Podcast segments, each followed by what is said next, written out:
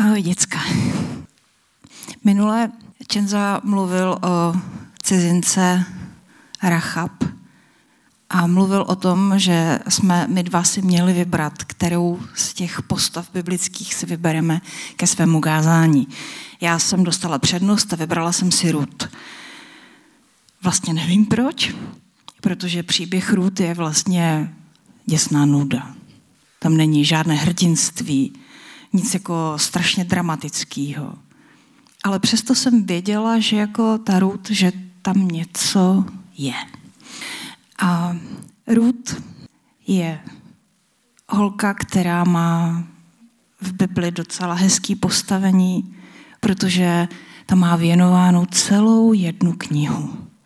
To oproti Rachab, o které je tam, jak říkal Čenza, asi 20 veršů, tak Ruth má celou knihu. Pravda, je to jedna z nejkratších Biblí, ale je v obsahu a to něco znamená. Takže nějak významná ta holka musí být. Ale proč? Na to se podíváme. Za mnou se budou pak promítat časem reprodukce obrazů, v nichž umělci zobrazili nějakou scénu z toho příběhu jako takovou zbožnou ilustraci. Většinou je to srandovní. Pojďme se podívat na ten příběh. Pokud vás zaujme, tak vám doporučuji, abyste si to sami přečetli. Není to dlouhý, takže to zvládnete. Ale já bych vytáhla z celé té knihy Ruth opravdu tu linku té, té holky.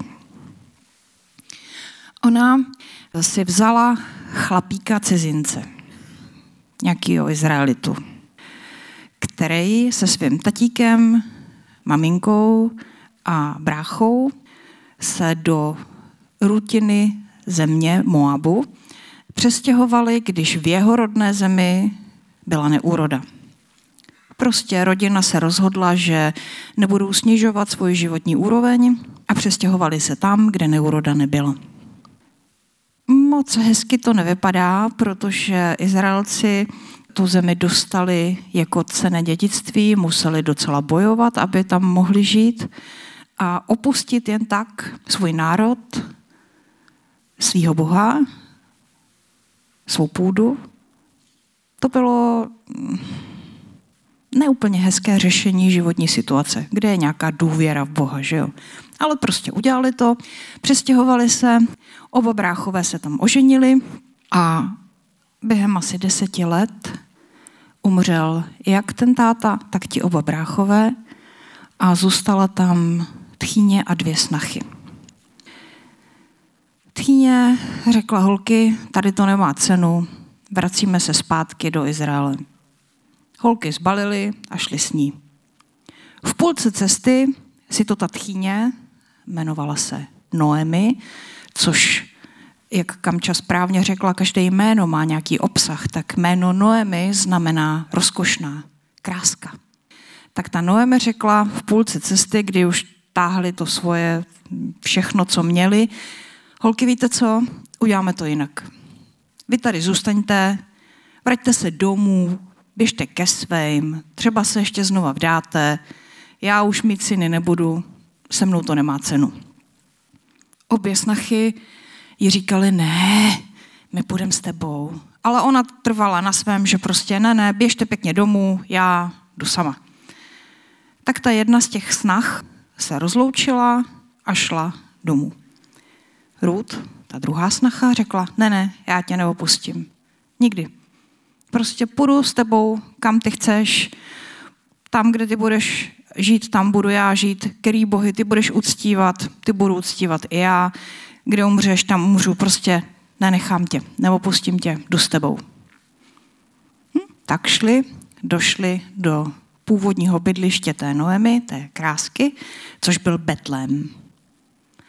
A tam je vítali lidi, co si ještě samozřejmě pamatovali, její kámošky říkali, názdar krásko, tak co, jak se směla a že se vracíš?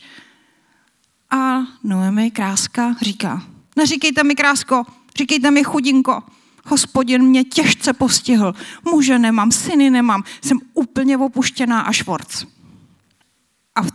Tomhle nastavení Ruth, její snacha, je pořád po jejím boku a když nevím, kde bydleli, neumím si představit tu situaci, ale prostě chodí makat na pole, protože to bylo v létě, byly žně, tak Ruth se zbalila, aby měli co jíst a šla makat na pole, to znamená sbírat klásky, co zůstaly nesklizený po žencích. Teď malou odbočku. Sociální systém tehdejší doby závisel zcela na rodině. To znamená, když někdo ovdověl, nějaká žena, tak to měla dost blbý, protože vlastně žádné dávky, žádný důchod. Buď měla děti, které se o ně postarali, anebo byla opuštěná. Pokud se jí neujala rodina, tak to měla těžké. A pokud ta žena, která ovdověla, byla ještě mladá a mohla mít děti, tak eh, bylo zvykem a bylo božím nařízením, aby někdo z příbuzných si tu ženu vzal jako další ženu a vyspal se s ní, aby měla dítě, který bude pokračovatelem rodu toho zesnulého manžela. Takový byl zvyk. Takové bylo sociální zabezpečení. To je důležité vědět k dalšímu vývoji toho příběhu. Takže Noemi, chudinka, už ne Noemi, ale Mara, sedí doma, Ruth chodí makat na pole.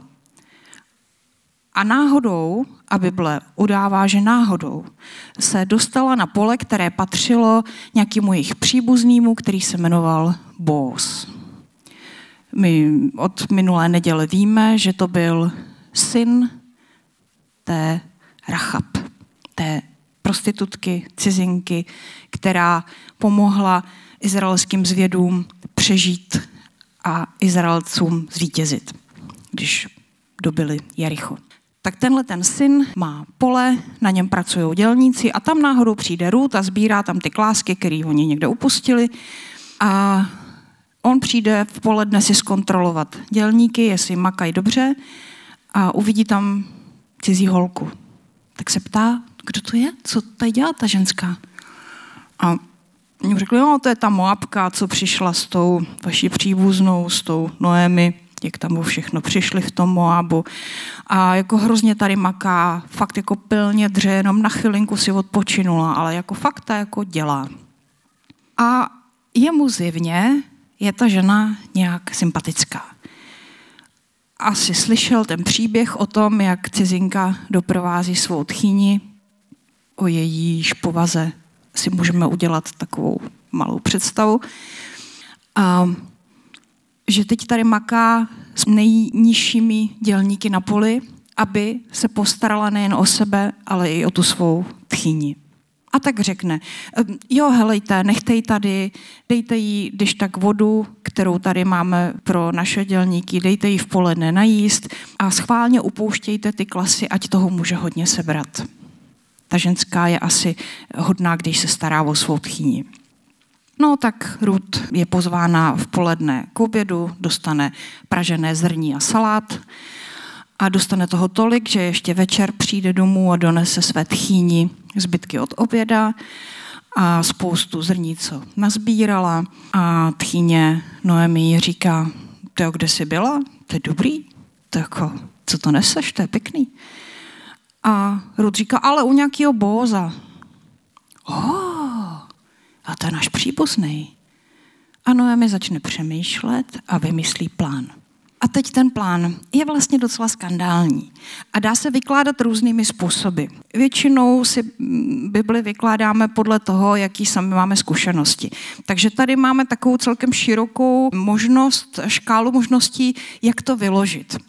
Možnost, která je explicitně popsaná v Bibli, je, že tento večer bude Bos se svými dělníky ještě dočišťovat ječmen někde u stodoly a bude to něco jako dožínky, takže tam bude jídlo, pití, sranda, konec práce, oslava.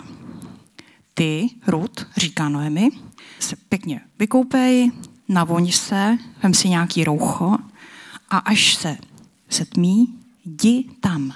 Ať tě nikdo nevidí. Ale dávej dobrý pozor, kam se ten bos uloží. Až zalehne, počkej chvilku, až usne a pak mu vlez pod deku. Lehni si mu k nohám a Až on se probudí a najde tě, on ti řekne, co máš dělat. Rud to udělá.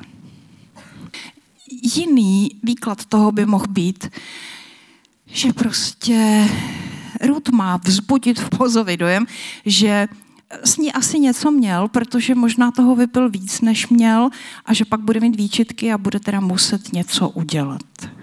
Ale to, jak říkám, to Bible nepíše, ale některé výklady se o tom celkem zmiňují. Tak prostě jaký kdo má zkušenosti, to si tam dosaďte. Tak nicméně Rud poslechla. Vykoupala se, vzala si sváteční šaty, navoněla se a šla k té stodole, počkala, až se setmí, počkala, až e, se Bos na napije, trošku asi v hlavě měl, to Bible naznačuje. A když on usnul, tak mu vlezla pod deku. On se potom v noci vzbudil a lekl se. Ženská. Kdo jsi? A já jsem Ruth, tvá služebnice. Zachraň mě, jsem vdovou po tvém příbuzném. A on říká, ty jo, ty jsi neuvěřitelná ženská. Nejenom, že doprovázíš svou tchýni a staráš se o ní, ale ani nezháníš chlapy, aby si tě někdo vzal, ale jdeš přesně podle pravidel, jaký nám Bůh stanovil, že tvůj příbuzný má se tě ujmout. Je holka, tebe já beru. Neboj se, já se o tebe postarám. Teďka tady ještě dospy, ale ráno jdi dřív, ať tě tady nikdo nevidí, aby zachovala svou pověst a já svou pověst a já už to zařídím. Pak ještě nasype plnou plachtu zrní a ona ráno odejde. A teď se čeká, co bude. Bos, to je moc hezké vidět, že velmi přísně dodržuje pořádky, které Bůh stanovil, jak se věci mají dít. Bos dobře ví, že je ještě jeden příbuzný, bližší příbuzný, který by měl nárok na snětek srud. A zdá se, že on už je natolik zaujat touhle ženou, že si ji nechce nechat ujít. Takže sedne do brány, což nevím, k čemu to dneska připodobnit, je to asi jako v hospodě, kde se lidi setkávají, kde se řeší ty nejdůležitější věci. Ne, to bude asi hospoda, že jo. Tak prostě sedí na takovém místě, tam kolem něj ti štamgasti, ti, co řeší ten běh vesmíru a jde kolem ten příbuzný. Bos mu říká, hej, hej, pojď, pojď, pojď, pojď potřebujeme něco projednat. A začne tak jako oklikou, že po manželovi Noemi zbylo nějaký pole a ona, že je asi bude chtít prodat, tak jestli on je chce koupit, protože je příbuzný, tak má předkupní právo. A ten chlapík říká, jo, jo, to pole to bych vzal, to jako to, dobrý, dobrý. Říká, no, ale hm, má to háček. Je tam věcné břemeno, musíš si vzít i tu cizinku, tu vdovu po jeho synovi. To nechci. Tak toto pole neberu. A tím pádem Boz získal pole i manželku Ruth. Takže byla svatba, a pak se jim narodilo dítě, které bylo pokračovatelem té rodiny až ke králi Davidovi. Zajímavý je, že to dítě vychovávala tchýně Noemi. Jestli to pro ně byl nový smysl života, nebo jestli pochopila, že důvěřovat Bohu se vyplatí, těžko říct. Každopádně ta Ruth tím příběhem tak prochází, aniž by vlastně sama nějak strašně se zasloužila o to, jak se ty věci děly. Není tam o ní napsáno, že je nějak zvlášť krásná, ani že je nějaká vzdělaná nebo moudrá, ani nebyla bohatá, ani neměla žádné zvláštní schopnosti, o její rodině tam není nic. Vlastně úplně obyčejná holka.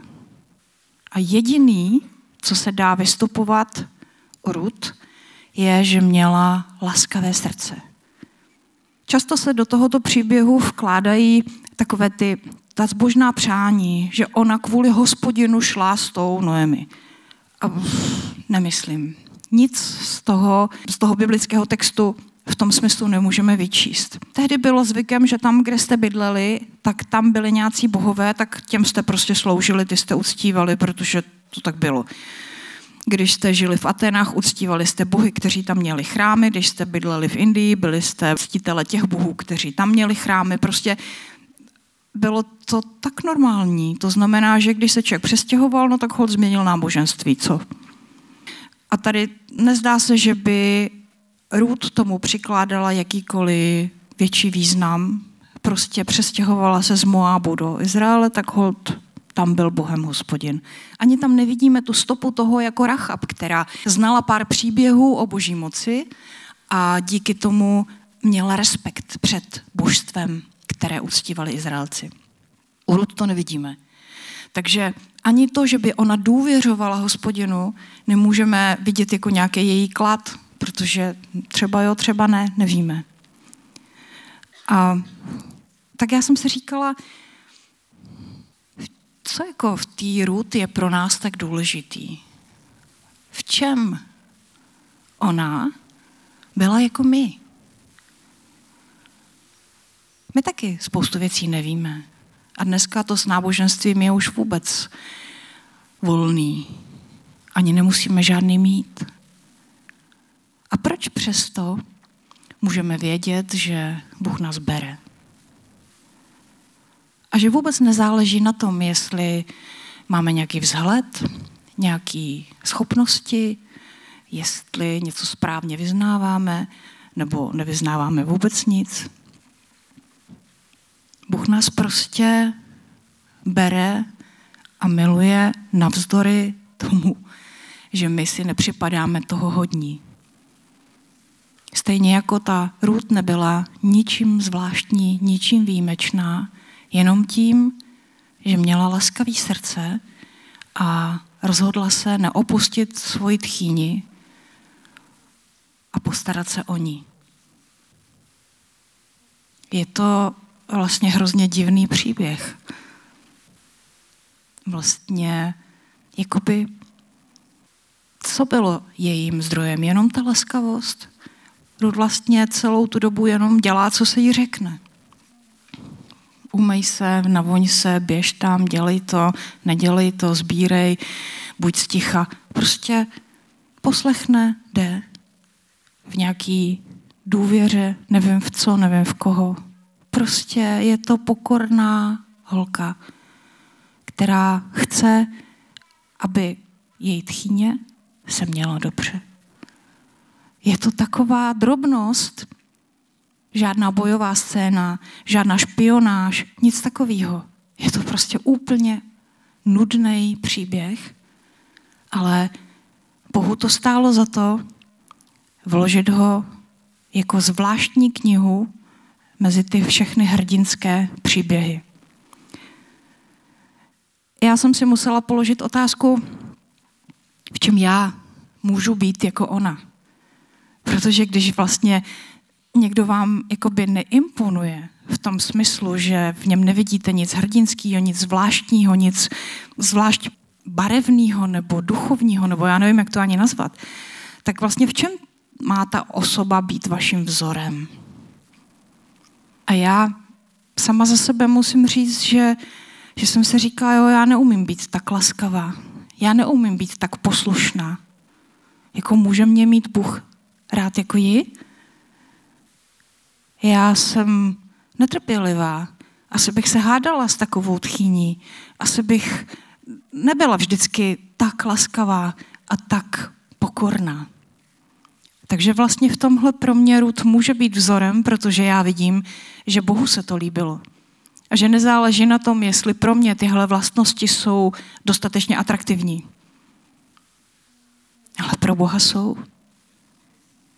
A to znamená, že já potřebuju přehodnotit, co pro mě je atraktivní. Protože jestli Bohu se to líbí, já to chci. A pojďme se ještě podívat na osobu, o které se vlastně v tom příběhu explicitně nemluví, ale která je v něm nejpodstatnější. A to je Bůh. Proč to Bůh dělá? Proč on stanoví pravidla, pak je sám porušuje. Stanovil pravidlo, že Izraelci se nemají ženit s cizinkama, protože ženy mají že, vliv na výchovu dětí a tím se kazí náboženská nebo věroučná úroveň národa. Prostě maminka, když uctívá jinýho boha než hospodina, tak děti budou následovat nejspíš maminku, což je špatně. A proto eh, je v Bibli tolik výhrad jakoby proti blízkým vztahům s lidmi, kteří mají jinýho boha. Ale jak v příběhu Rachab, tak v příběhu Ruth vlastně vidíme, že tam nějak to nevadilo. Jak to, že tyhle dvě ženy, u nichž nevíme, jak to s jejich vírou bylo, tak jak to, že mohli být v rodu kmenu Ježíšově, že mohli mít vliv na ty děti. Prostě strašně jsem o tom přemýšlela. Prostě, bože, proč to děláš? Proč něco nařídíš a pak to sám nedodržíš? Teď to není fér. No, ale nám nikdo nesliboval, že Bůh bude fér. Bůh totiž je víc než fér. Protože když poruší ta svá nařízení a pravidla, tak udělá něco ještě lepšího. Něco, v čem je ještě víc milosti. Něco, v čem je ještě víc jeho požehnání. Něco, co my bychom si vůbec nepředstavili, protože my jsme nastavení do hranice fair. Ale Bůh je nad tím. Já myslím, že jeho fér vůbec nezajímá, jeho zajímá láska. Jeho zajímá překypující milost. Jeho zajímá, aby ty věci byly ještě lepší. A ty pravidla jsou ne pro něj, ale pro nás jako záchrana. Je to tak. Bůh není Bohem tabulek, přikázání, nařízení, zákonu. Bůh je Bohem živých lidí. A Bůh je Bohem každého z nás. A žádný člověk se nevejde dobře do tabulek zákonů, přikázání a nařízení. Bůh je v Bibli nazýván Bohem Abrahamův, Izákův, Jakubův. Bůh Abrahamův, Izákův, Jakubův. Tady ti tři velikáni. Ale to byli teda pěkní velikáni, protože jeden vedle druhýho udělali spoustu chyb. Mnohokrát zklamali, selhali, lhali. Prostě to nebyly žádný výkvěty spravedlnosti, cti, morálky a víry. Zrovna těhle tři, kteří jsou nazýváni těmi praotci naší víry. Bůh je Bohem živých, hříšných, padajících, outsiderů, cizinců, protože On je láska. On to unese. A to je pro mě to největší poučení z tohohle příběhu. Ruth byla obyčejná holka. Nic zvláštního na ní nebylo. Ale Bůh ji tak miloval, že viděl její laskavý srdce. A my často nevíme, jestli naše srdce je dost laskavý. A nevíme, jestli se to Bohu dost líbí. Tak já vám řeknu něco, co mě lehce zneklidňuje. Jo? Bůh nás už nemůže milovat víc. Já bych si ráda trošku to zasloužila, ale to nejde. On už nás miluje tak moc, že už to víc nejde. Už si to nemůžeme nijak vylepšit. Už prostě je to dokonalý. Je to nad moje chápání, nad moje představy, já nevím, jak to je, ale úplně mě to odzbrojuje a úplně mě to činí ochotnou být pokorná, poslušná, i když se mi nechce. Tak to je moje poučení z růd. Já se pomodlím, abychom to nějak vstřebali, jo? Bože, děkuji ti za všechny ty příklady, které nám kladeš před oči. Děkuji ti za tvou nesmírnou lásku a dobrotu a laskavost. Pomoz nám se k tobě přibližovat v důběře, že jsi dobrý, že tvoje láska je obrovská, nekonečná a že můžeme složit všechny svoje starosti, trápení do tvé nároče, protože ty nás s tím uneseš. Máme tě rádi. Amen.